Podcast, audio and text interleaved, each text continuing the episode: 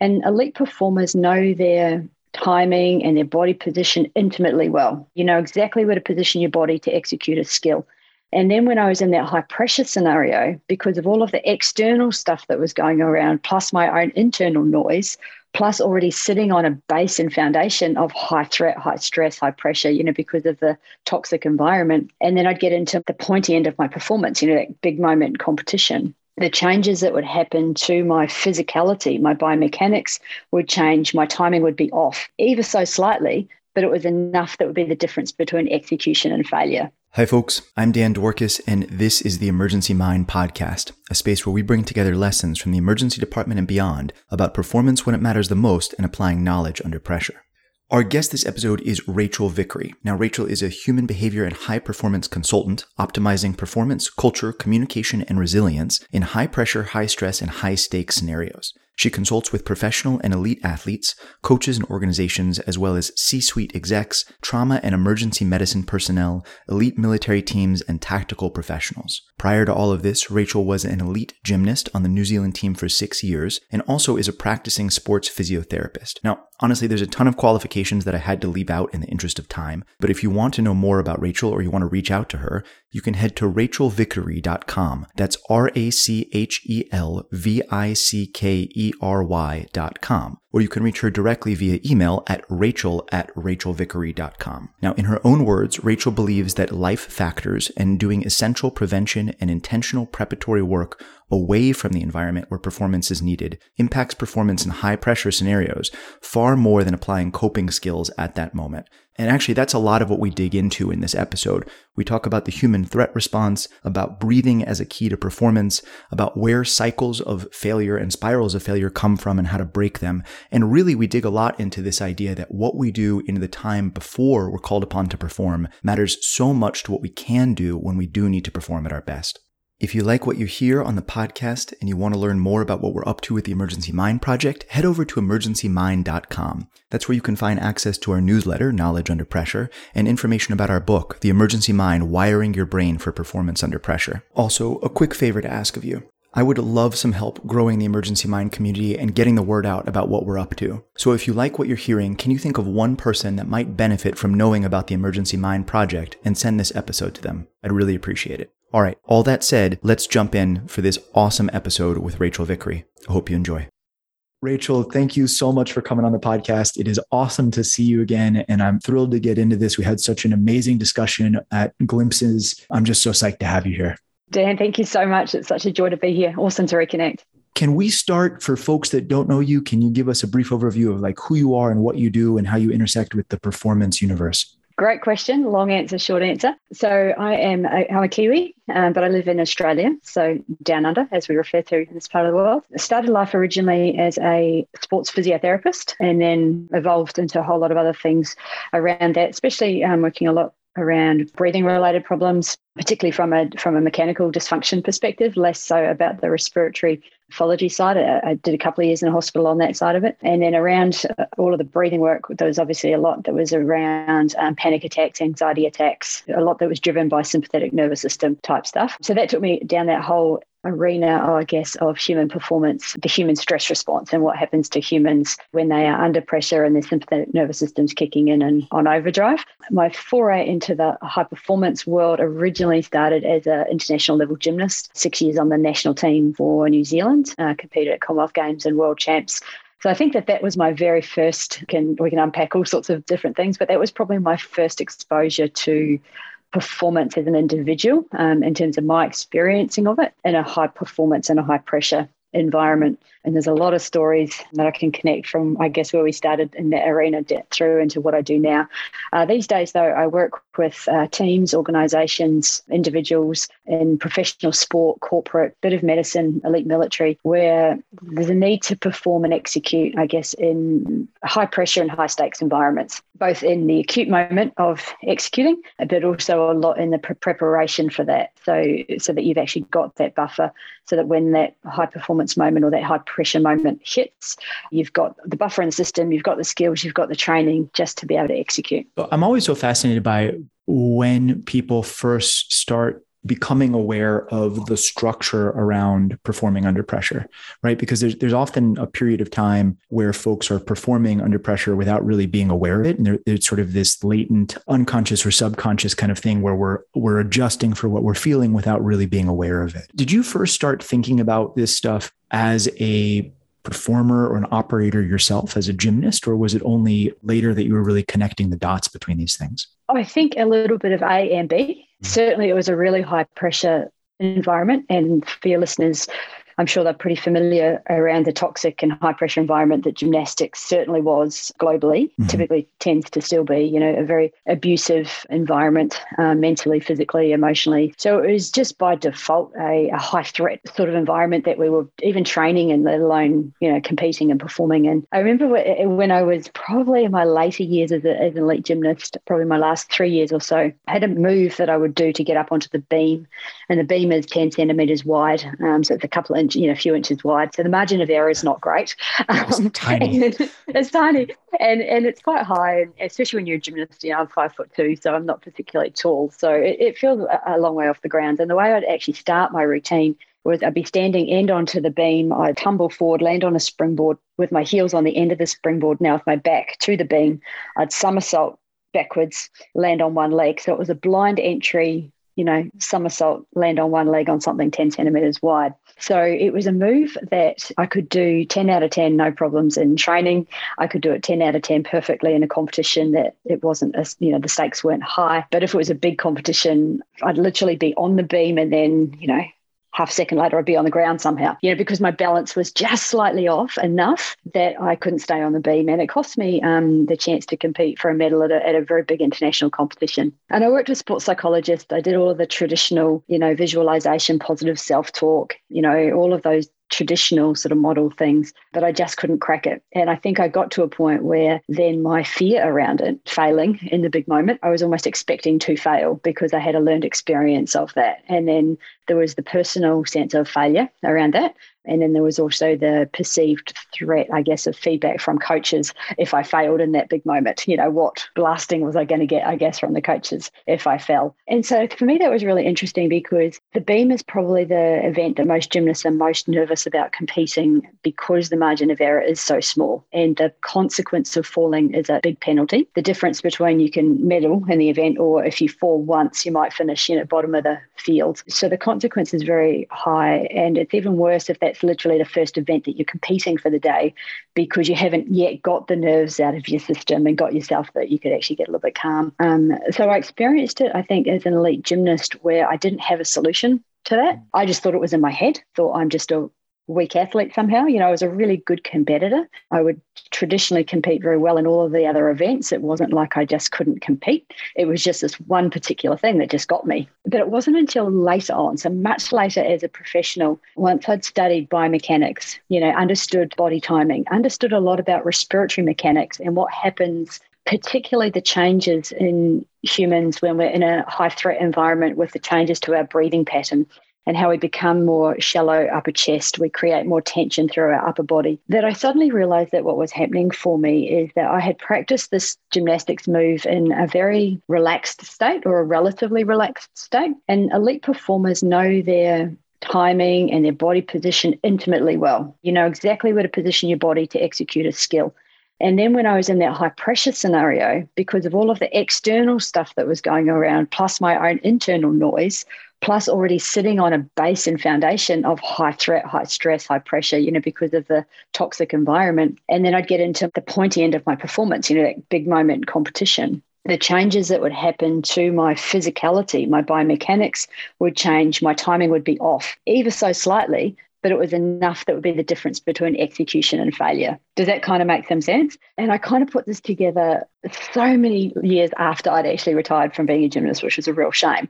But it's the stuff that we see now in, for example, if I'm doing work with elite military around firearm accuracy, you know, because of changes to biomechanics and position. To an NBA athlete, the difference between a free throw in a high pressure game versus their ability to free throw in a training environment. Things like scalpel control for surgeons, for example, around biomechanics and, and upper limb position and those sorts of things. First off, since you all are listening to this on audio, you can't see my totally horrified face as she's describing backflipping onto a, a, beam that's 10 centimeters wide, which is legit terrifying to even hear about, let alone try. So you're saying that we understand our body and the way that our body and mind work together when we practice. That's part of why we practice. And mm-hmm. when we are in a really amped up, sympathetic driven system, part of what happens from that is that we naturally change the body position that we exhibit. And that mm-hmm. innately sort of throws off our sense of self a little bit. Is that, yeah. am I reading that right? Yeah. I mean, certainly even just from a pure biomechanics execution perspective. And this is where I think for myself, I've been so privileged to have studied so many different sides of human performance. You know, my master's thesis was actually in optimizing performance in competitive cyclists by um, changing breathing patterns.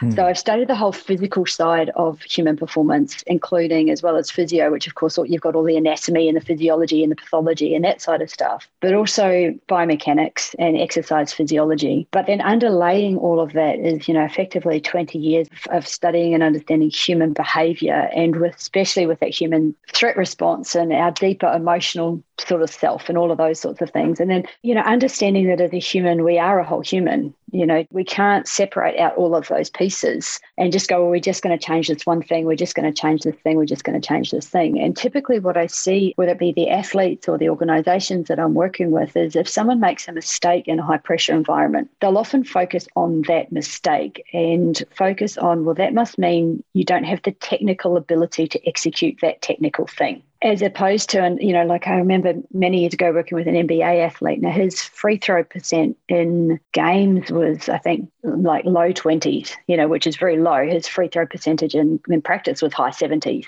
As what we call a closed skill. That shouldn't happen. You know, it's him on the line. He's got control of his setup he should be able to theoretically execute exactly the same thing. But because, as part of our sympathetic nervous system, it'll cue us to start to breathe more into our upper chest. You know, as part of our human fight and flight response, we're theoretically going to need more air for either running or fighting or whatever at every every, every primal level. So even if we're sitting in a chair and we're not actually exerting ourselves physically, we've still got that neural cue from our limbic system that basically starts to recruit our accessory breathing muscles. You know, if you think about what they are, you know, upper traps, levator scaps, scalenes, you know, pec minor, all of that upper limb musculature, which actually then changes, you know, in that moment of execution. If you're now using muscles in a different way, or you've created tension in your body in a different way, your ability to execute the physical skill that you've trained fluidly or calmly or precisely will start to change.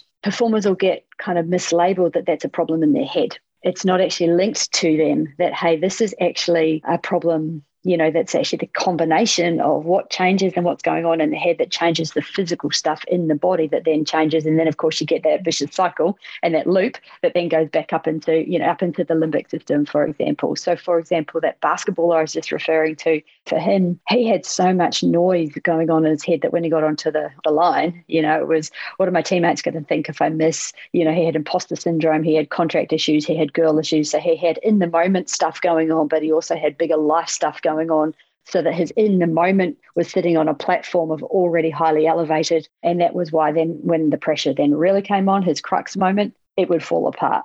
Can you take us through a, like a 30,000 foot view, like what happens in our body with the human stress response?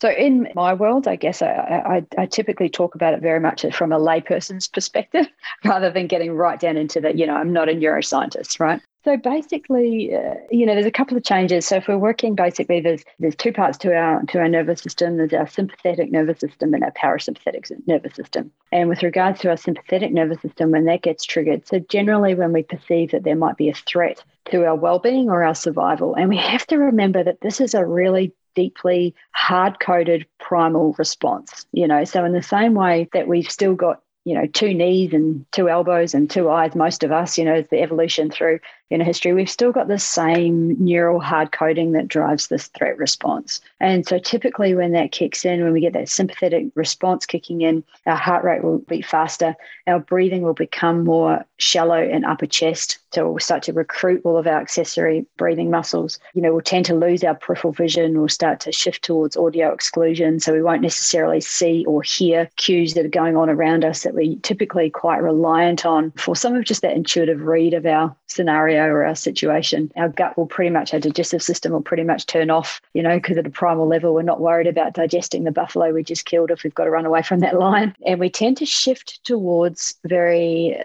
scarcity mindset type thinking right? So it, typically we will go to more, what if I fail? What if I, you know, it's it's basically at a primal level, don't die. But in a modern world, of course, that shows up as we second guess ourselves. You know, we are always taking on feedback as a criticism, or we become quite defensive when people are pointing out our faults. You know, we become very me focused. We tend to shut down. We become more insular. We retreat. We withdraw. Basically, I guess looking for safety.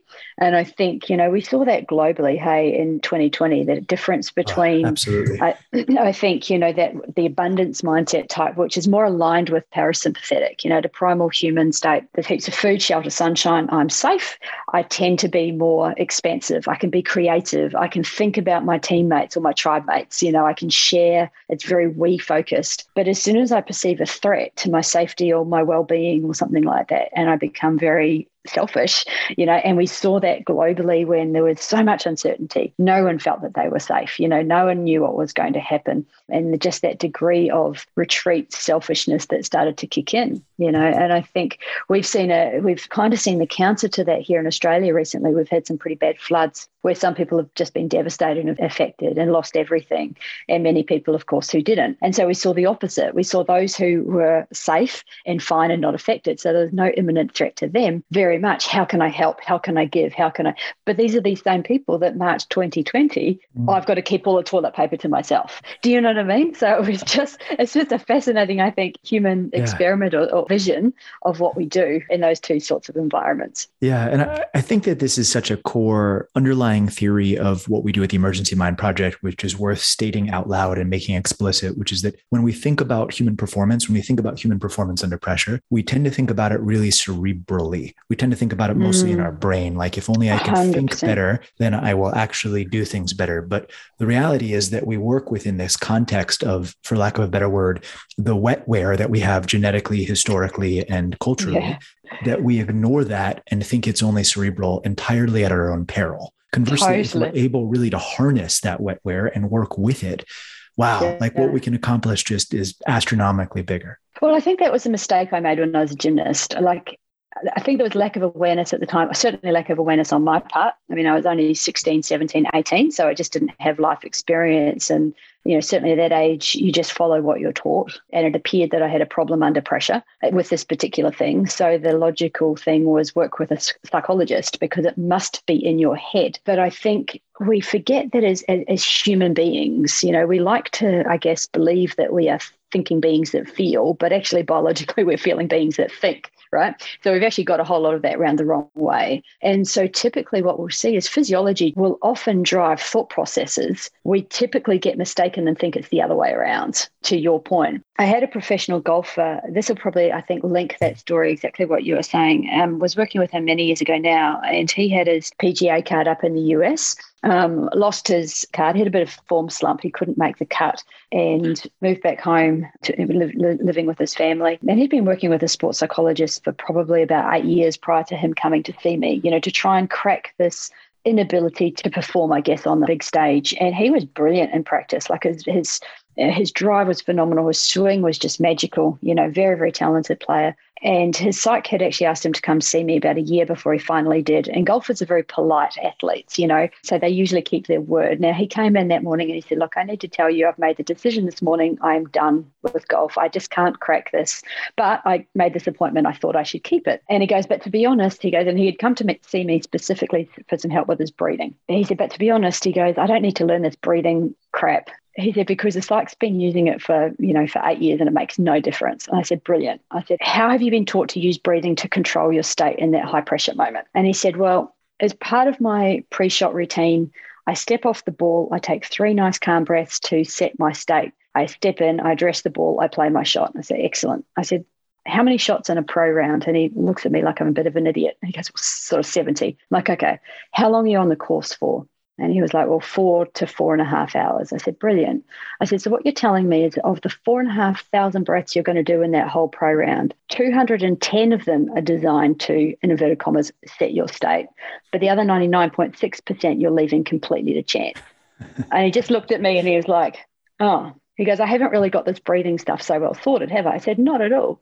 I said, so for him, what was happening, right, is that again, he would practice his shots, you know, in practice, in training, really relaxed, you know, so he knew his timing intimately well with his whole upper body. But then he'd get into that moment where now it was, I have to make this shot. And if I miss this shot, I'm going to miss the cut. So all of that head noise that was spinning in his head in the moment, self doubt, his head demons, his insecurities, his whatever, you know, whatever his self medicating behaviors were that we were actually also adding to the mix. And again, that acute moment sitting on that foundation of high arousal and high threat and high pressure because am I in debt? Have I can I support my family? You know, I've been on the road, I'm fatigued, I'm exhausted. You know, there's all of that sort of stuff going on for him, right? So that in that acute moment, all of that noise would again change his breathing pattern. He'd get tighter through his upper body. So now his whole biomechanics of his swing completely changed. Sure. And something like golf, right? The club face only needs to hit the ball one degree different, and the ball's going to go somewhere completely unintended.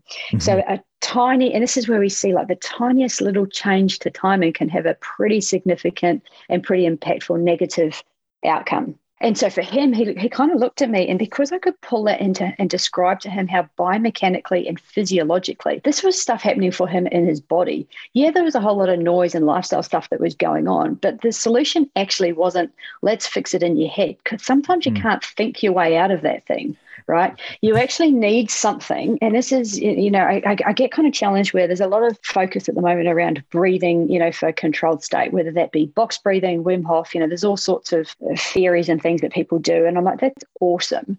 But actually, it, it, awesome insofar as I think as it gives people a circuit breaker, right? Right. But but think about that golfer is that 210 out of four and a half thousand breaths. That's not going to be a big impact. It's actually all of the other breaths that he's doing that are problematic for him.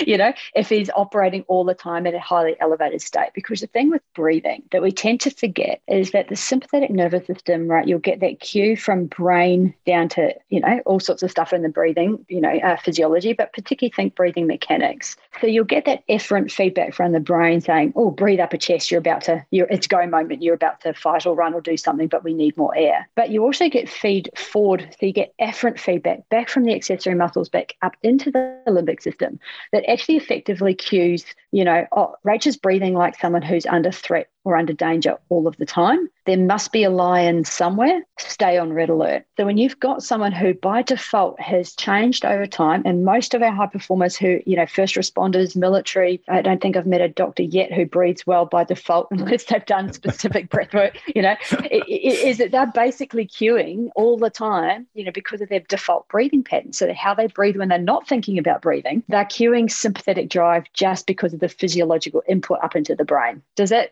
kind of make some oh, sense. Okay, like Sorry. so much wow. No, no, this is so much wow going on right now as I'm thinking about this. So, so I, I want to reiterate again to make sure that I, that I really consolidate this a little bit. So, what you're highlighting is the dual direction communication between our body and our brain as it plays out in our physiology, specifically around the parasympathetic sympathetic sort of boundaries, and specifically mm-hmm. saying that while we might focus on the breath or two before we do a technique, what matters immensely is the overall integral sort of of how I'm breathing and how I'm cueing my system throughout the day or the shift or, or really even my life.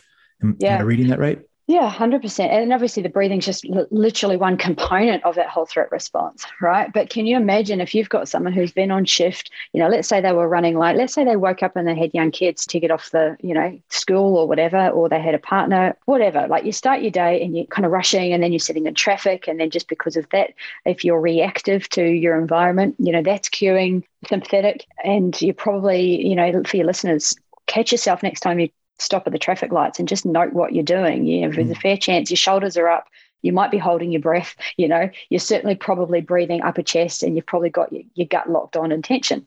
You know, so if that's actually how you're starting your day, in inverted commas, your relaxed state, and that's before you walk into your work environment, and then it's go, go, go, demand, demand, demand, people asking, people needing stuff, boom, boom, boom, boom, boom, boom, boom, right?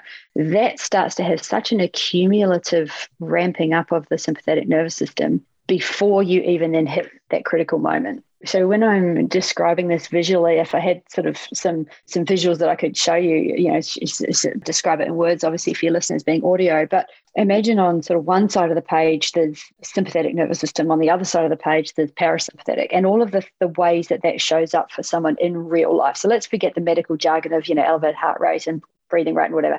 Let's just think about, you know, gut issues, you know, brain fog, you know, poor focus, poor vision, auditory exclusion, some of those sorts of things, right? Versus on the calmer state, hey, I can be in flow state. I'm in my intuitive, I'm sensing and feeling and being aware of all those subtle cues because my expanse can handle that subconsciously. I can take in all of those sensory things that are happening around me without having to consciously be aware of it, but I can process it. You know, fluid motions, good breathing, slow heart rate, good emotional regulation, all of those sorts of things. And in the middle, I draw a squiggly line, you know, and the squiggly line basically being because you can't be in both of those states at exactly the same time. Mm-hmm. Because it's opposite effects on everything. Okay, so we tend to fluctuate all the time between sympathetic, parasympathetic, through our day, through our week, through our, you know, whatever. But because we have traditionally become more used to operating in high pressure, high, just go, go, go, you know, there's always demands, there's deadlines, there's stuff to juggle and do. As humans, we now tend to operate more in sympathetic more of the time and, and, and degrees of it, but we'll still kind of fluctuate. And then if you have a red line, which is basically your threshold, you know, every human has a threshold that says as long as my squiggly line or my arousal state, I guess, stays below my red line, none of the negative versions of that will show up. I'll still feel, hey, I'm feeling up today, right? It's it's a big moment. I'm noticing a change in my arousal, but it doesn't push us over our red line where then we start to make mistakes because we misread situations or we get clumsy or we can't think clearly or you know whatever we make poor decisions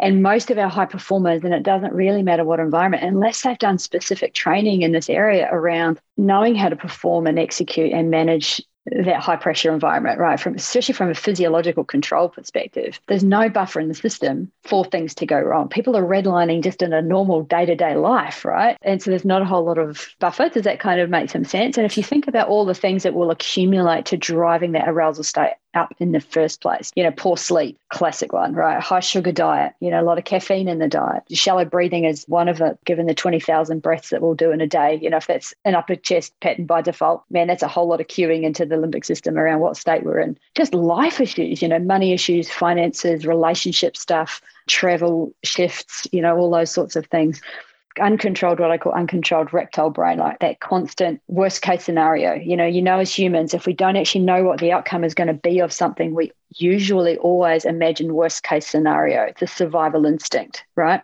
Absolutely. If, if we heard rustling in the bushes, you know, thousands of years ago, we actually had to respond as if that was the lion and then decide it was only the wind rather than going, ah, oh, it's just the wind, it's all good. And actually, oh, it was a lion and now it's all over, right? Mm-hmm. So again, it's an instinct. And think about how many new people, you know, especially, uh, you know, in your world with medicine, you know, you get relative new grads or you get people in a new rotation. You get people coming into environments that they're not familiar with. That fear of the unknown is a, is a huge trigger for that threat response. I'm thinking as you're saying this about what it was like putting ourselves back in the beginning of the COVID pandemic, where, you know, things were so new and so different. And there's so much stress about is this, is this thing going to kill me?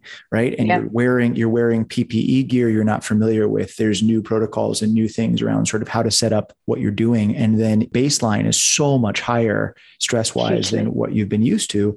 And now yeah. you try to do a procedure on top of that, like you try to intubate somebody, which at the best of times is a challenge challenging thing. And now you're yeah. sort of in this very opposite, this very different zone, which yeah. I, I guess I just want to say that explicitly, like the model that you're using here, which is your baseline stress level and then your moment to moment stress level on top of that and the yeah. way that our body mind connection and efferent afferent systems and breathing as sort of the key to all of that plays into it is a is a really like this is wonderful. I hadn't thought of it in exactly the way you're describing it like this. And I love this. How much time and energy can I devote to lowering my general threat state to create a larger buffer so that when yeah. I perform in these ultra high stress moments, I'm much more capable than I would be otherwise? I mean, the reality is for most high stakes environments, there's not actually a whole lot of time in that really quick moment to right. think through all your strategies to control your state right? Right. And, you know, one or two breaths or, you know, a, a two second step back pause, you know, like whatever it is, man, that's only just going to take the edge off, maybe, mm-hmm. if you're already in such a high elevated state. It's like putting a drop of water on a fire right? Which is better than a drop of gasoline on the fire. well, that's true. But Which you know, some like people will actually the choice that we have. Yeah, hundred. I was going to say some people will choose the gasoline, right?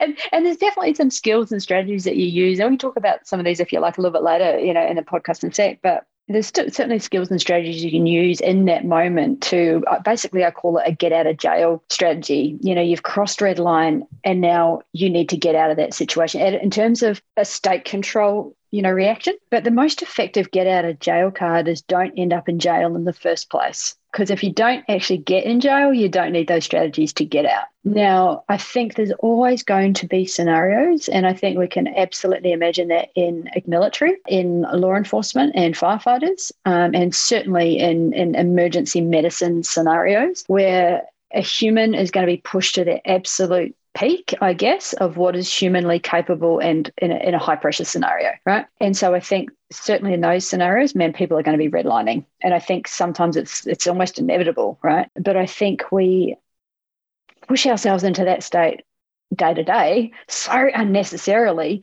because of so many of the things that we don't even think about through our normal day to day stuff, you know, and even you know, even things around fear of failure, fear of not being good enough, you know, lack of confidence, feeling unprepared, imposter syndrome, all of those things, if you think about that at a really deep level from a human threat response, is is all queuing into what if I die? You know, at a, at a, again, at a really deep primal level, you know, what is the consequence of this? As, as a primal human, failure was literally a death sentence. If I fail at this task of getting away from this lion and it wins, it's all over for me. Now, the downside of that is as modern humans, we, uh, you know, so over, I guess, overblow the importance of failure in inverted commas. Different if it's a life death situation, you know, I understand right. that. But certainly for, you know, for me as an athlete, right, if I fell off the beam, no one was dying. But at a deep primal level, it's so cued to me around failure means something really bad is going to happen. So it's highly threatening. So a really quick shift we can make even in thought processes for that, right, is I can imagine, think about that intubation. So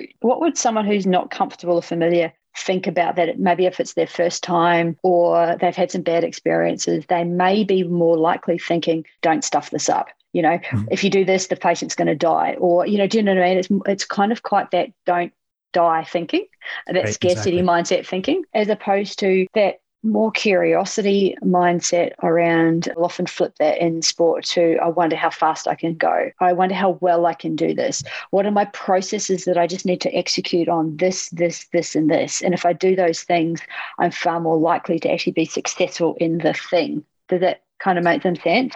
And I don't know what, what or how they teach you to think about, think through those processes in medicine and some of those acute scenarios. But there's what you get taught and there's what people often default to thinking, right?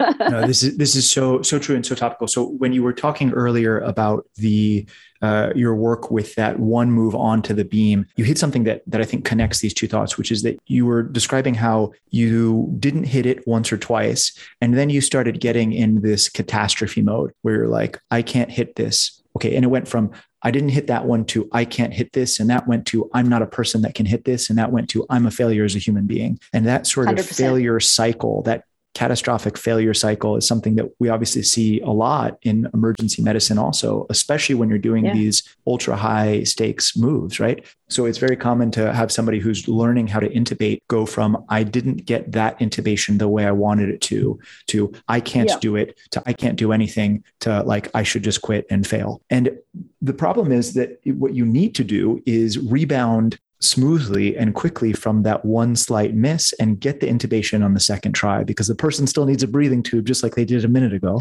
right and you, you yeah. don't have the time yeah. to sort of be in a catastrophic cycle right you have to totally. rebound and get the second one and pivot yeah and yeah and so i'm so fascinated by how do we interrupt these growing failure cycles? And what do we do for ourselves in those moments to sort of short circuit that whatever machinery that is in our brain that causes us to go down the i'm a terrible human pathway yeah. Oh man there's so many layers to, to all of that with answering that question. I think in the acute moment so just in the same way we talked about breathing cues sympathetic nervous system like i can almost guarantee that you know, that doctor in that moment is probably holding their breath mm-hmm. because, you know, which is going to ramp everything up even more.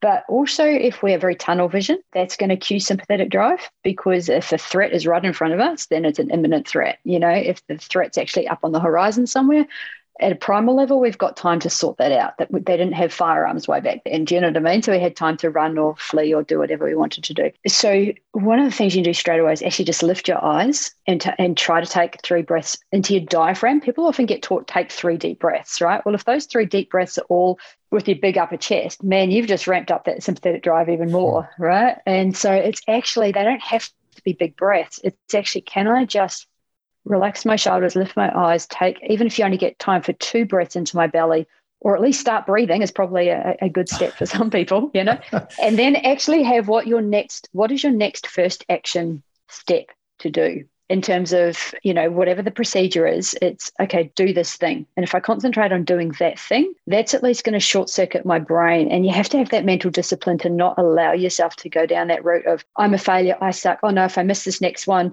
then the person's really going to be in trouble. You know because spiraling on th- those thought processes still doesn't solve your problem right? So i was down with some of our really new uh, elite military guys and we were talking about for those guys who are training to be medics and even talking about some of the first time how nervous they were and anxious they were about the first time if they actually needed to use some of the procedures in the field when they've got a teammate down who's reliant on them being able to execute and there's still you know live fire there's you know it's chaotic there's stuff going on and so we're just talking through that scenario and then literally the next week I was with a professional football team and I was just listening to some of the verbal feedback that was happening on the field when players made mistakes.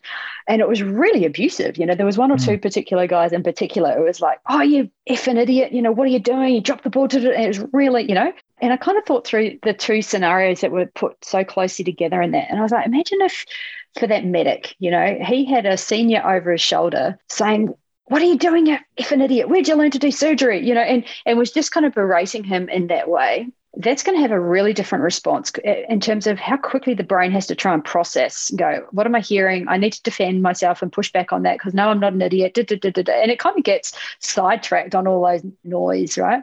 But imagine if that senior had just said to him clamp that artery like just a really clear clean instruction that gives me a next action to do. I do that thing and because i do that thing i start to actually get a you know the, the momentum starts moving at least in some sort of positive direction. Yeah. That actually pulls my brain back down into okay, now I've actioned, I've slowed my thoughts, and then the next process, next process, next process actually starts to to come in. Thinking about that footballer, imagine if the feedback had been real good, got your back, strong hands. Do you know what I mean? Like something very action orientated that moves me forward.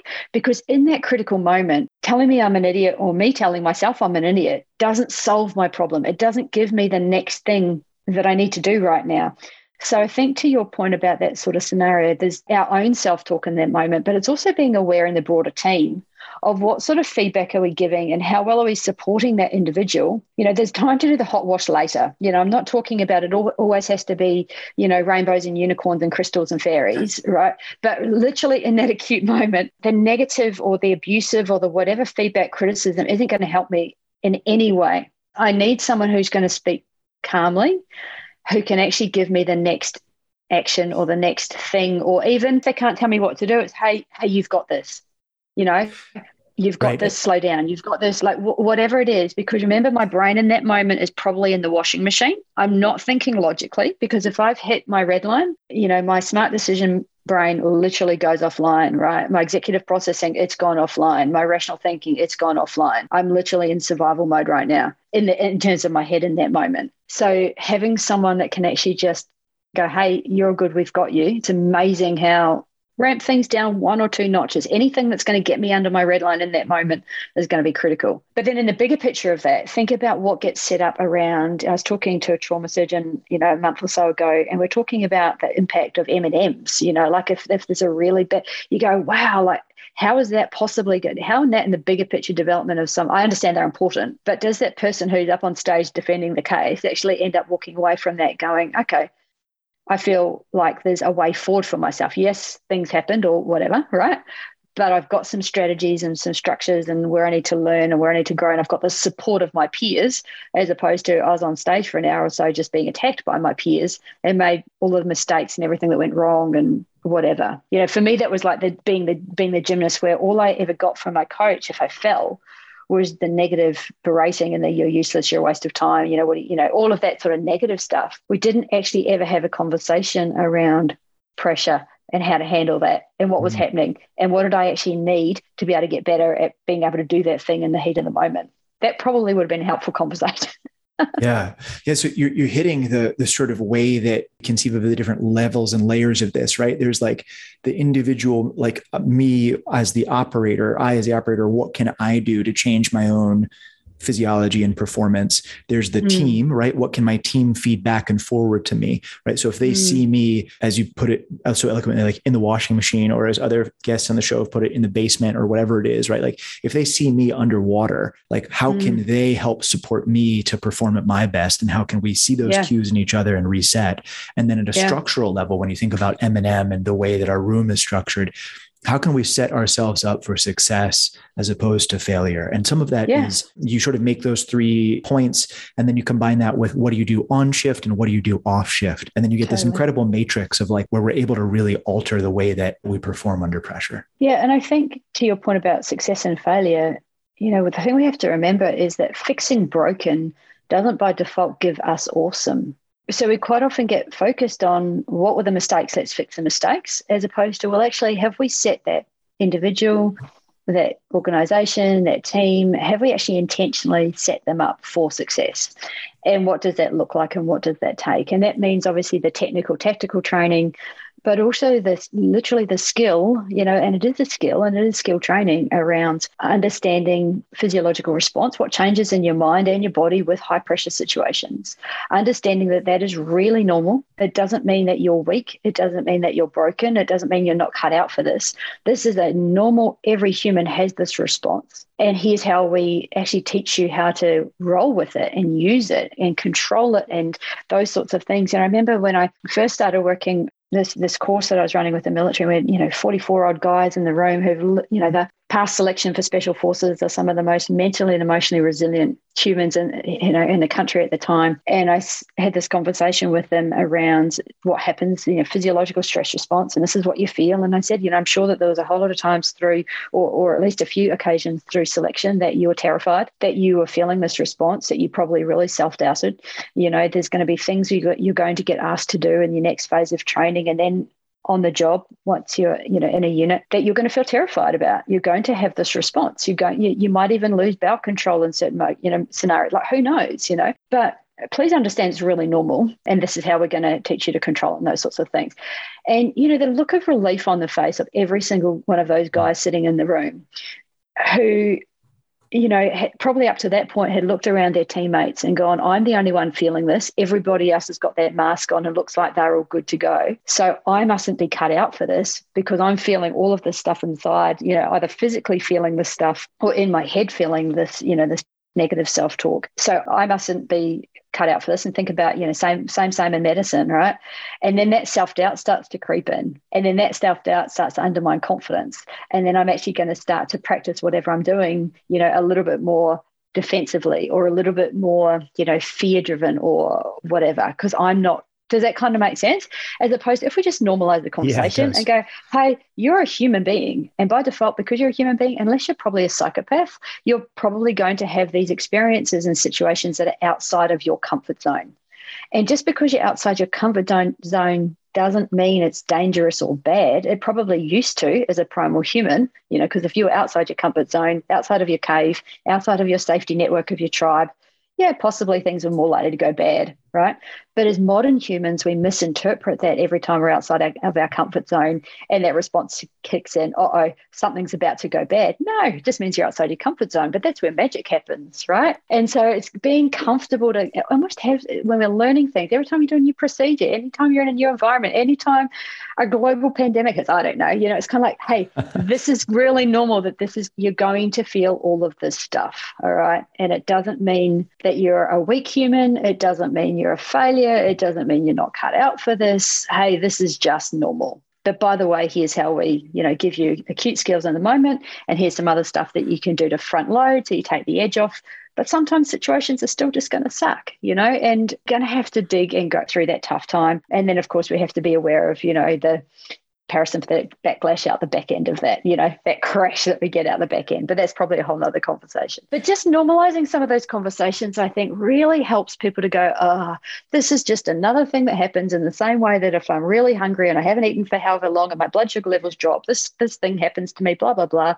Cool same as this physiological threat or stress response. But we push it so far under the covers. And I think, unfortunately, also in, in scenarios like medicine, if you think about what it takes to get into med, you're a super high achiever. You know, you've generally done very well at school. You know, you don't want to show weakness. You don't want to show, you know, it's highly competitive. So you don't really want to show any sort of indication that, hey, you might be not not even struggling, but you might have some of these just this normal response. We think it must indicate that we're weak or they've someone's got the edge on us or you know whatever. So you're very good at putting your mask on. And i don't mean the physical you know n95 i mean literally the metaphorical mask that says i'm not going to show that i've got any of that stuff going on. So what do you think that happens to all the teammates around? It same thing as those elite military guys right? Oh man everyone else looks like they've got their stuff together. I haven't because i'm feeling all this stuff. And then that starts to really mess with people's head yeah, which feeds directly back into what we were talking about at the beginning about sort of your baseline level of stress, right? Because we set up this self reinforcing echo chamber of stress and we allow mm. ourselves to get caught by this fantasy that we're the only ones feeling anything. We're the only oh, ones yeah. whose heart goes up when we're feeling stressed and everybody else yeah. is like a, you know, stone cold uh, block of ice or something. Totally. Uh, I wish we were better at this, and I, and I want to be better at this about leading the team that way and exploring sort of the what is normal, and then how do you process normal, and then how do you mm. really process the extreme on top of that better version of normal. I wish we could go back in time and give myself this talk when we were starting the pandemic. I think I, I think I would have really benefited from that in, in a lot of ways.